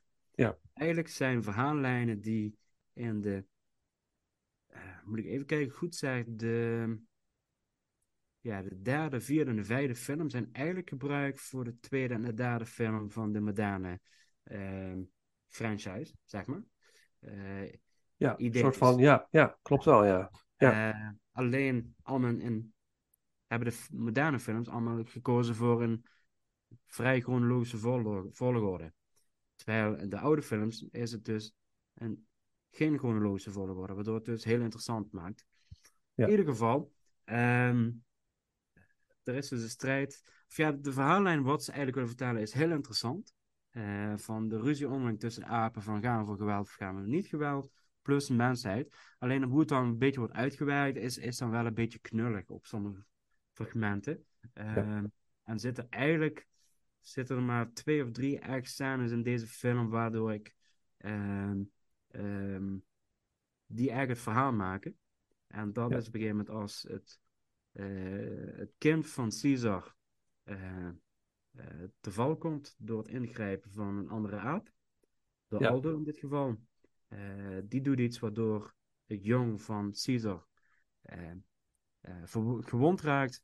Uiteindelijk eraan komt te overlijden. Dat was eigenlijk nooit de bedoeling. Want een van de gouden regels in deze wereld is: een aap zal een andere aap geen pijn doen of niet vermoorden. Ja, niet doden. Ja. Niet doden, inderdaad, dankjewel. Ja. Ehm, en dat we gezamenlijk ons moeten beschermen tegen de mensheid die ons willen ja, verjagen. Aan de andere kant, ja goed, de apen onderling zijn het niet met elkaar eens. Ehm, en dat, dat zie je ook in de moderne films heel erg goed terug. Ehm, alleen de uitwerking is, is een beetje, ja, ik denk, ja, knullig. Dat is een beetje. Er zitten een aantal hele interessante scènes in. Ehm, en ik, ik, ik vond de laatste scène eigenlijk, of de laatste twee scènes, hoe de film eindigt, vond ik ook niet erg lekker, laat ik het zo zeggen. Er liep me wel wat vragen op, dat ik denk van, ja, maar hoe zit het dit dan? En, eh, Mhm. eh, want je kunt het einde toch wel op meerdere manieren interpreteren. Mhm. Ehm, het is niet zo van eind goed, al goed. Nee. Of vanzelfsprekend dat het eind goed, al goed is. Mhm. Want op het einde eh, ja, is er een standbeeld van Caesar. En dat standbeeld gaat huilen. Nou goed, dat, daar kun je ook weer een hele discussie over voeren. Dat doen we niet. Maar je weet niet hoe je de traan kunt interpreteren. Is, hij, is het de traan van vreugde en van opluchting? Of is het de traan van verdriet en zorgen? Zo te zeggen. Ja, dat, dat maakt het ook wel weer interessant natuurlijk, dat je niet weet hoe je het moet interpreteren. Want Ja, dat, precies. precies. dat eh, wat, want in die laatste scène zitten de mens en de aap eigenlijk gewoon samen. Ze worden Mhm. samen, krijgen samen onderwijs van een oude wijze aap. John Huston volgens mij zelfs. Ja, John Huston, de Ja, regisseur. als, eh, eh, ehm, wat niet de regisseur van de film is trouwens, dat is G. Lee Thompson, maar John Huston speelt inderdaad een grote rol. Nou, niet zo'n grote rol, kleine rol eigenlijk. Eh, dus het zou kunnen zijn van, hij ziet dat de Caesar, hij ziet nu de vrede, maar hij weet dat het gaat leiden tot de, ja, Ja, tot de gebeurtenissen wat in ja. de eerste film gaat Ja.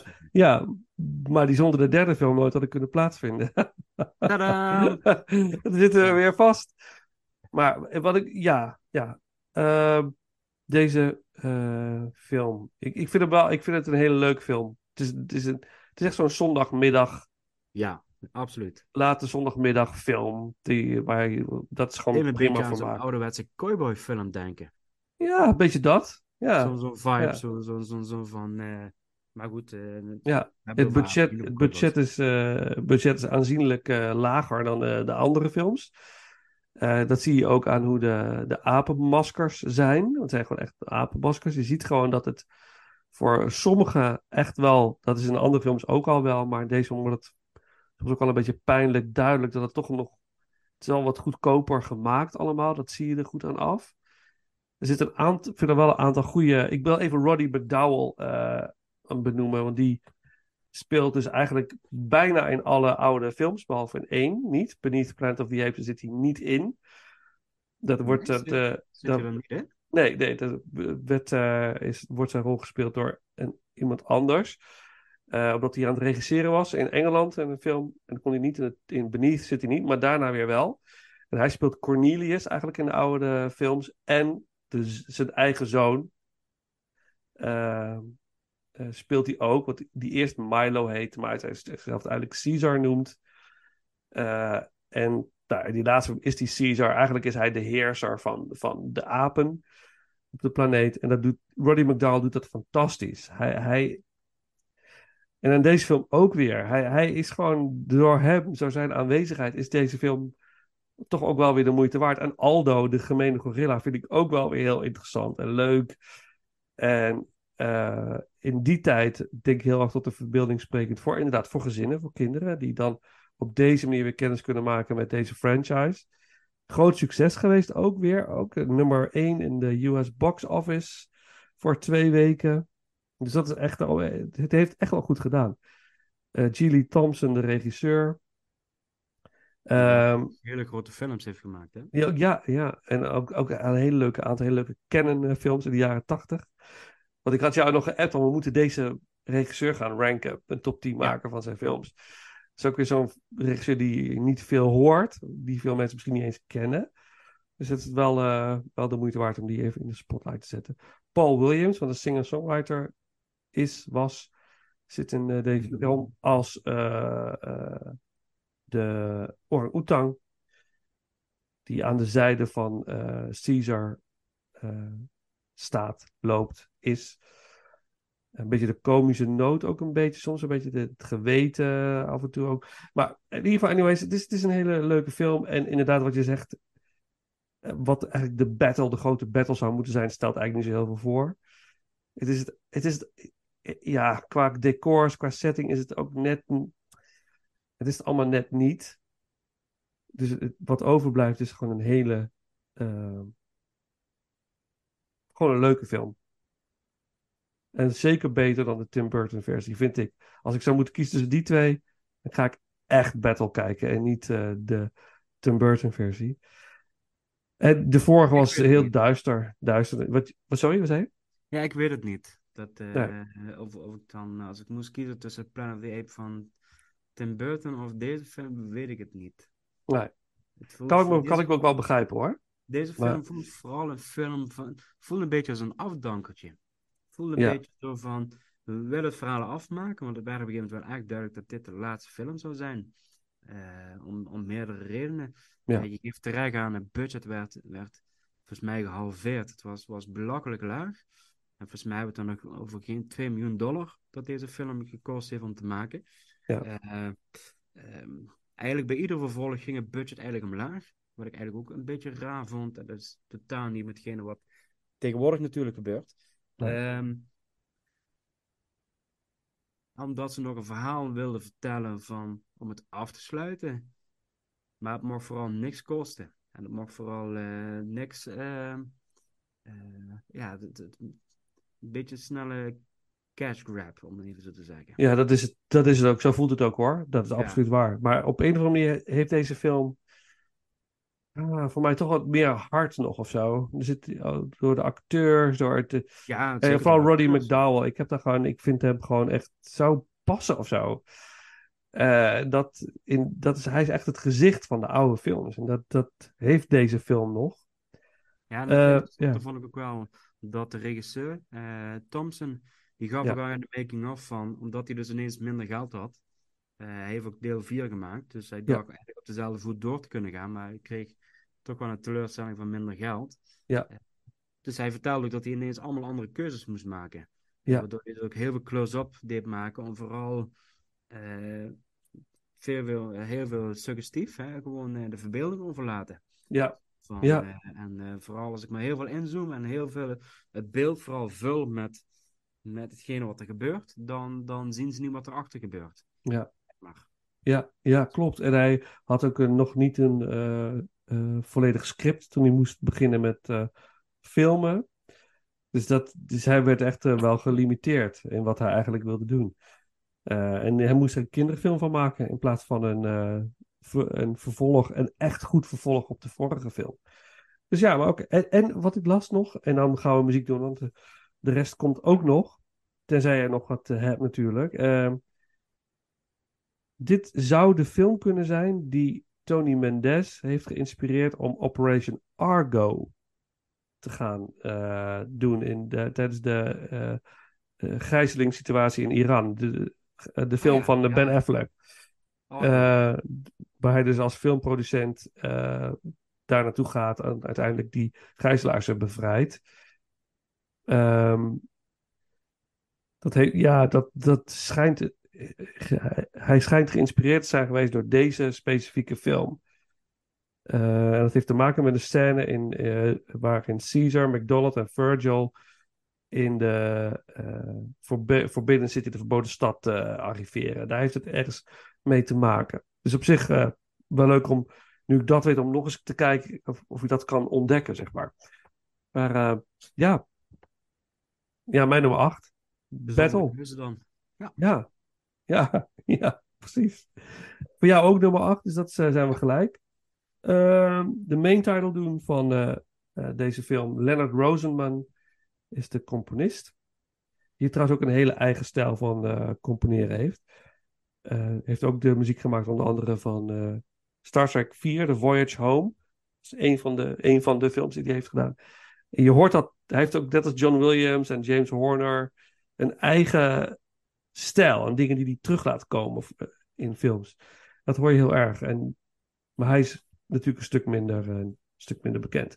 Oké, de main title uit Battle for the Planet of the Apes uit 1973. En dan, uh, wat is jouw nummer 7?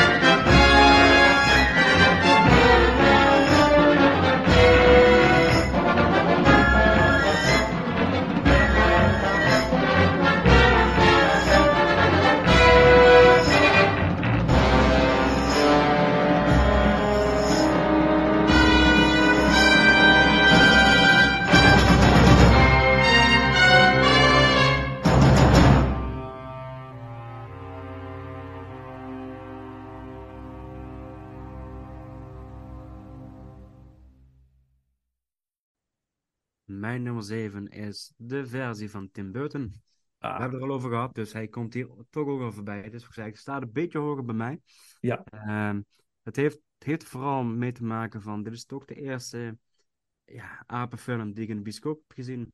Uh, dus ik, ik was wel behoorlijk uh, toen de tijd uh, onder de indruk op een bepaalde manier. Het is niet Mhm. dat, ik, dat ik direct dacht van, nou, dit is de beste film aller tijden en ook van het jaar. Maar ik was vooral onder de indruk van, onder de indruk van eh, de make-up, eh, de, de, de, de, de kleding.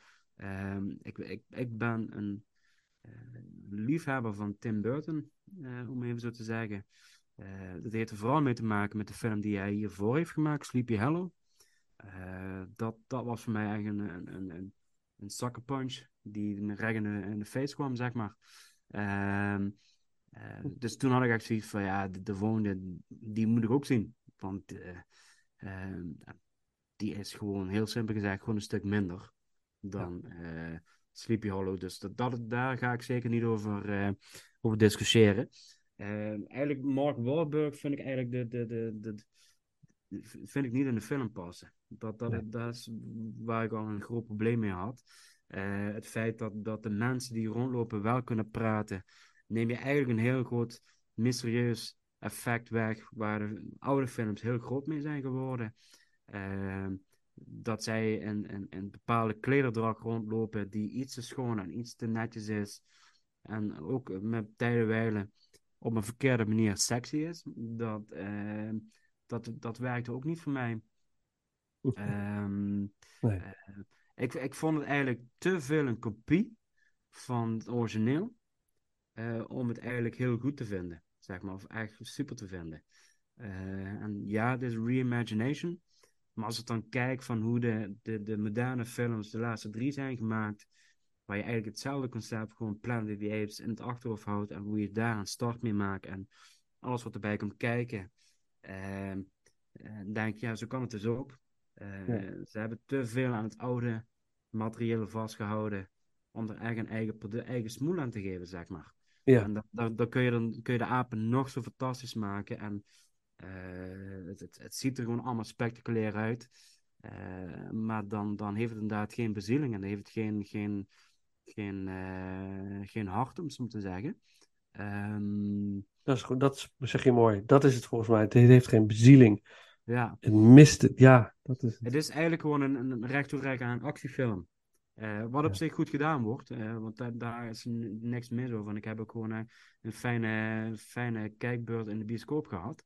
Ehm, maar ik wil dan wel op een manier wil ik verrast worden. Ik wil, ik wil het, het mysterie van Planet of the Apes, wat natuurlijk, ondanks dat je nog niks hebt, weet je dat er iets is met Planet of the Apes, iets mysterieus.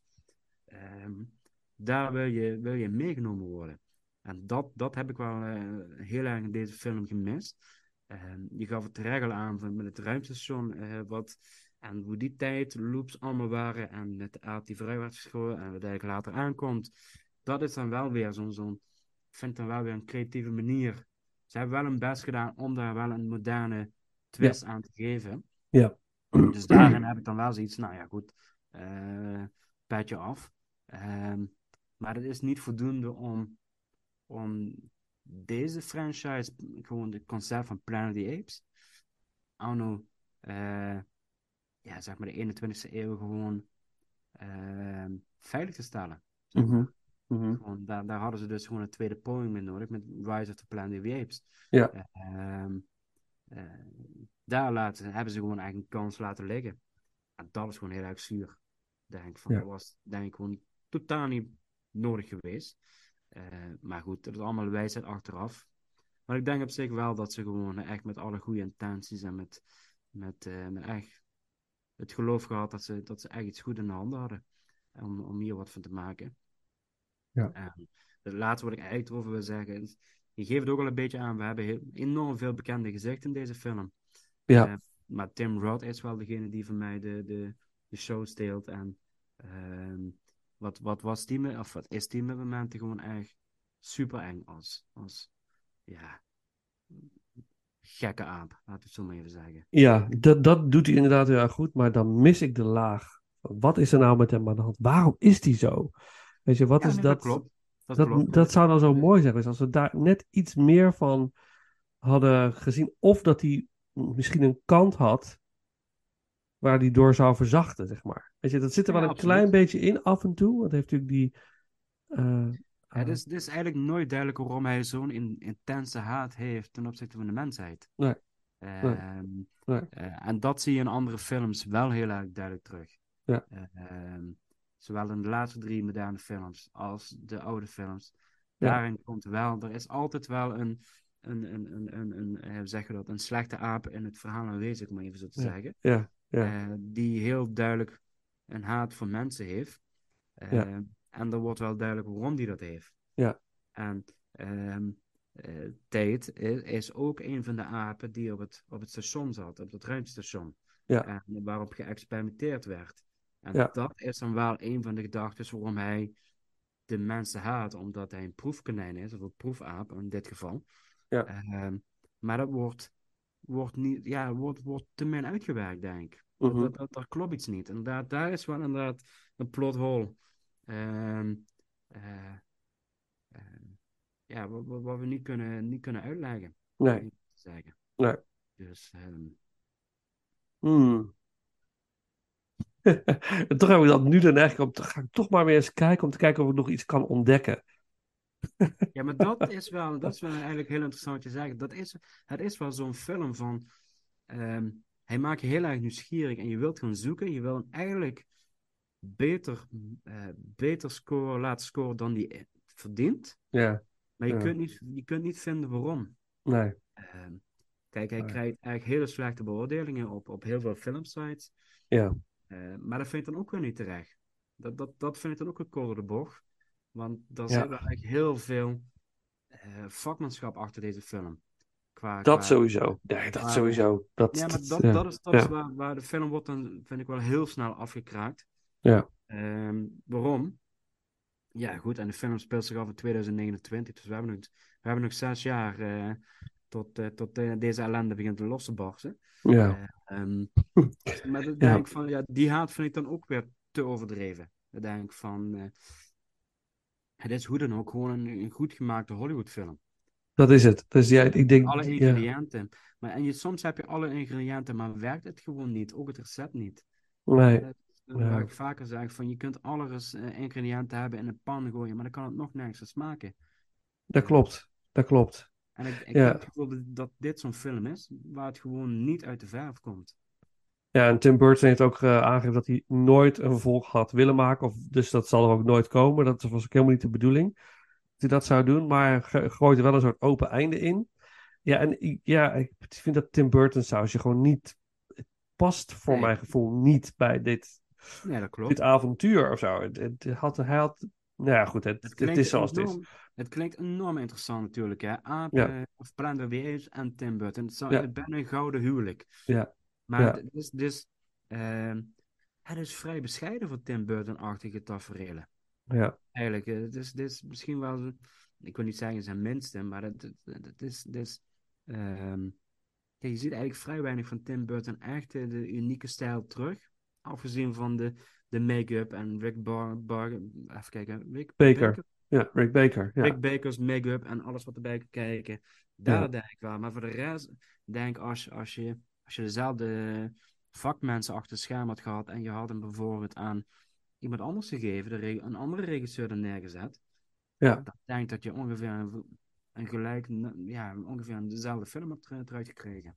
En dan zou je dus ook nog kunnen bedenken van, was de wereld al wel klaar voor dit? Voor een standalone Apes film Nee. in die periode, hè? Misschien Nee, was het ook helemaal niet het dus. moment. Ja, Ze waren er gewoon niet klaar voor, voor Ja. deze film. Ja. En als je dan te veel met het oude, met het oude concept wil gaan werken in de moderne tijd. Ja. Want in de jaren 70 of in de jaren 60 toen de eerste film, dat was gewoon één op één, zeg maar. Dat Ja. was, de tijd was rijp voor dat concept, voor en die Mm. tijdsgeest. Mhm. En nu doen ze eigenlijk een film van de oude tijdsgeest, willen ze in de moderne tijd zetten en dat Ja. werkt gewoon niet. Nee, En Nee. bij de laatste drie films hebben ze gewoon heel goed gekeken van hoe kunnen we dit concept in deze tijd neerzetten en ook geloofwaardig maken. ja, absoluut. Ja. Nou, Punt. Punt. Hier genoeg over gezegd. We gaan door. Eh, de track Rule the Planet gaan we doen uit eh, deze film eh, Planet of the Apes 2001. En dan mijn nummer 7.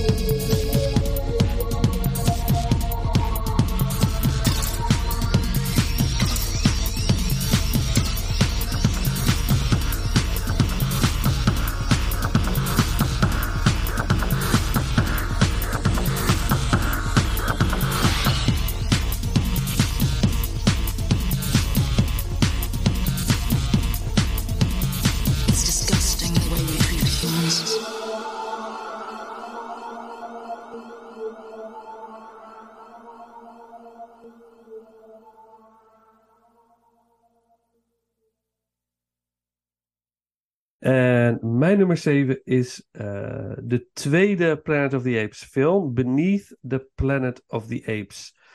Eh, uit 1970, als ik het goed zeg. 1970. Ehm, eh, dus het vervolg op het, het origineel van Planet of the Apes.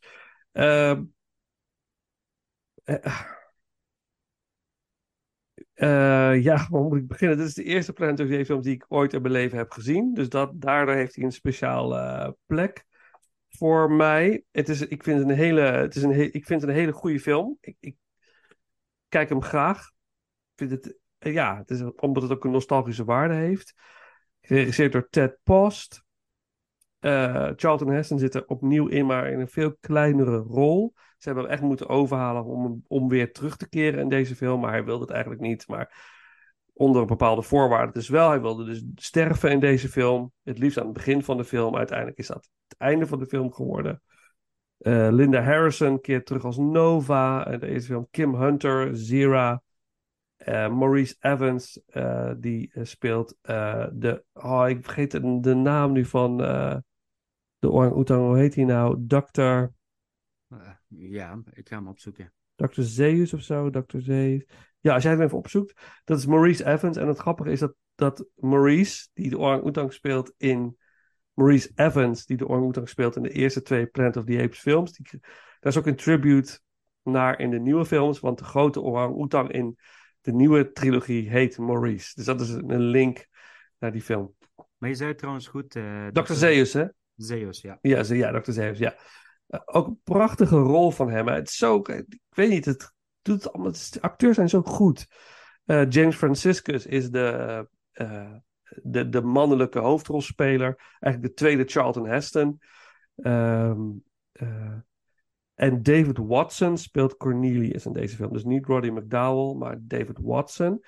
En Cornelius heeft ook een iets kleinere rol in deze film dan bijvoorbeeld Zira of Dr. Zeus.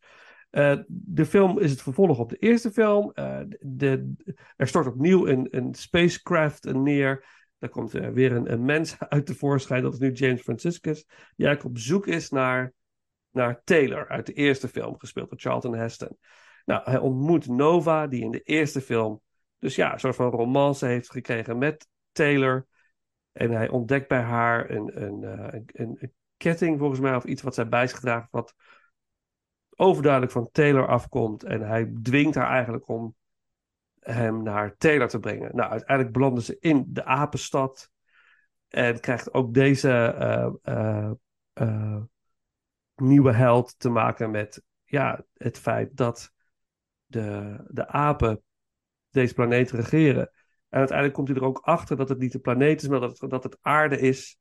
Door eigenlijk in een. Eh, eh, ze, ze vluchten, ze weten te vluchten van die apenstad.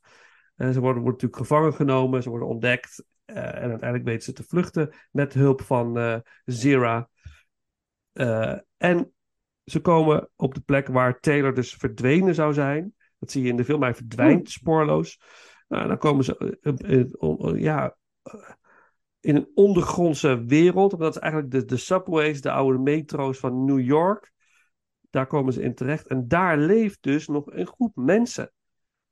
Mutanten, eigenlijk, mutants. Eh, en die willen eigenlijk, hebben eigenlijk een soort van oorlog met de apen. En ze hebben een gigantisch wapen, een nucleaire bom gebouwd. Waar die ze echt voor afgoden als een soort god. Het is dus een soort beeld, een goddelijk beeld. Die ze voor afgoden. En om uiteindelijk eh, die bom af te vuren en een eind te maken aan de, aan de ellende op de wereld. Maar eigenlijk zijn die mutanten ook gewoon in hun brein aangetast. En ze zijn, ze zijn en heel erg intelligent, want ze kunnen dus communiceren zonder woorden. Dus ze kunnen dus in jouw hoofd duiken. En doen ze heel, dus ik moest wel heel erg lachen, doen ze heel grappig door naar je te kijken, met hun hoofd te knikken en hoor je een piep. En dan zitten ze in je hoofd. Maar dat, en ze, ze spreken ook met een piep naar elkaar. Ze kijken elkaar aan en doen ze zo. Dan schudden ze hun hoofd. Dan knikken ze en dan hoor je piep. En een ander weet dan wat de ander zegt. Het ziet er heel stom uit. Ik moest heel erg lachen toen ik het zag. En denk, oh, dat is echt heel knullig.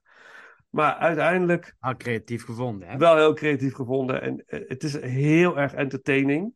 De film is geen moment saai. Het gaat lekker op een lekker tempo.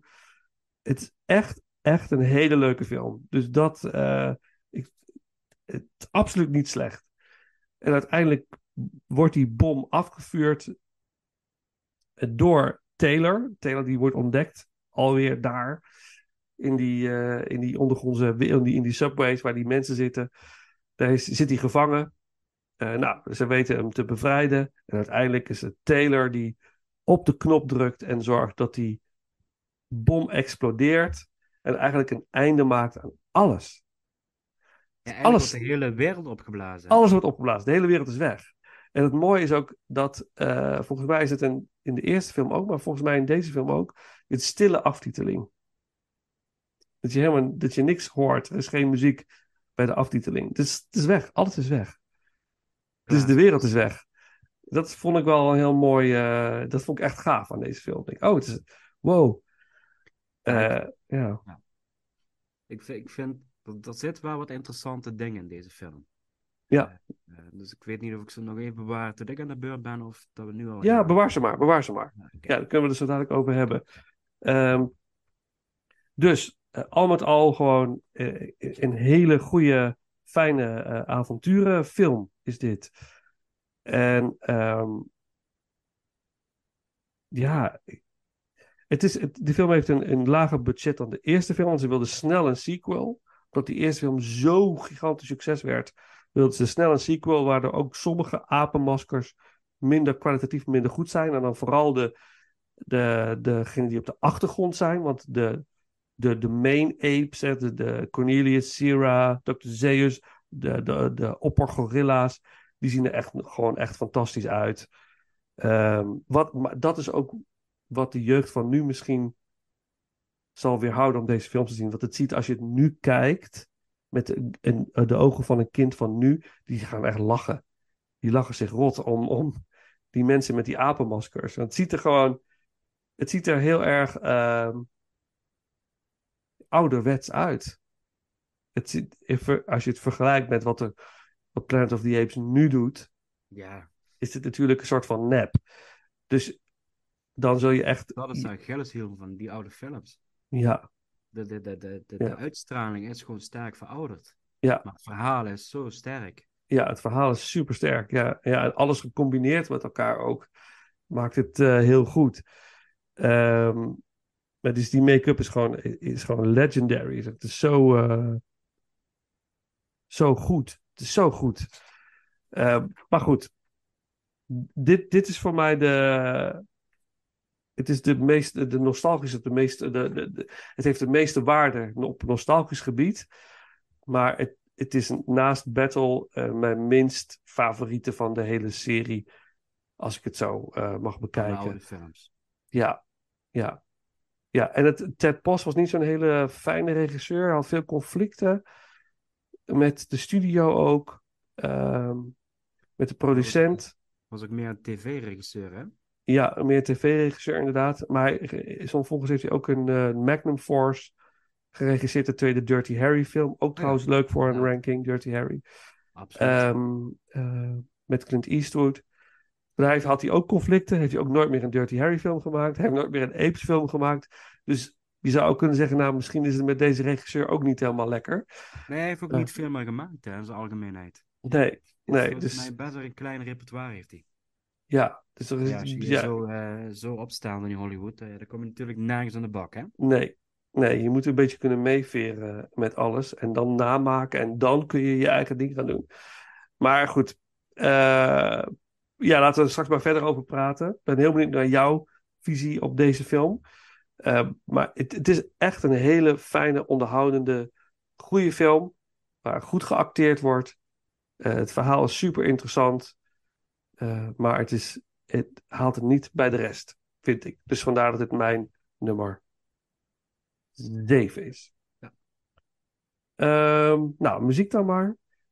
Uit Beneath the Planet of the Apes. Eh, eh, ook muziek weer door Leonard Rosenman, die ook voor het Battle de muziek heeft gedaan. En dan doen we Off to War. En dan de jouw nummer 7, Paul. Nee, mijn nummer 6 trouwens. Eh, oh, ja, nummer 6. Ja, sorry. Je nummer 6. Ja, maar Ja. niet uit, maar niet uit. Ja.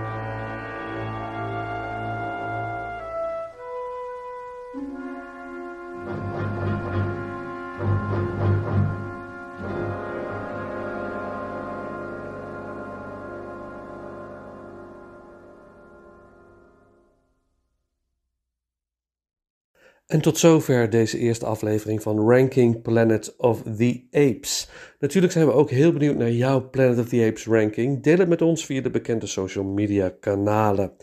En als je het leuk vindt, kun je ook voor ons een eh, review achterlaten op het, eh, via het podcastkanaal al waar je luistert. Dat helpt eh, nieuwe luisteraars aan te trekken. Dus ja, mocht je dat leuk vinden om te doen, heel graag. Ehm, we begonnen deze aflevering eh, met een fragment uit de film Escape from the Planet of the Apes. Na de intro hoorden jullie de main titles uit de allereerste Planet of the Apes film uit 1968, muziek door Jerry Goldsmith. En we sluiten deze aflevering af met Claire de Lune door Debussy. Eh, en dat pianostuk wordt gebruikt in de film Rise of the Planet of the Apes. Nou, ehm, volgende week natuurlijk eh, deel 2 van deze ranking. En er rest mij nu niks anders dan te zeggen bedankt voor het luisteren. En tot de volgende ronde.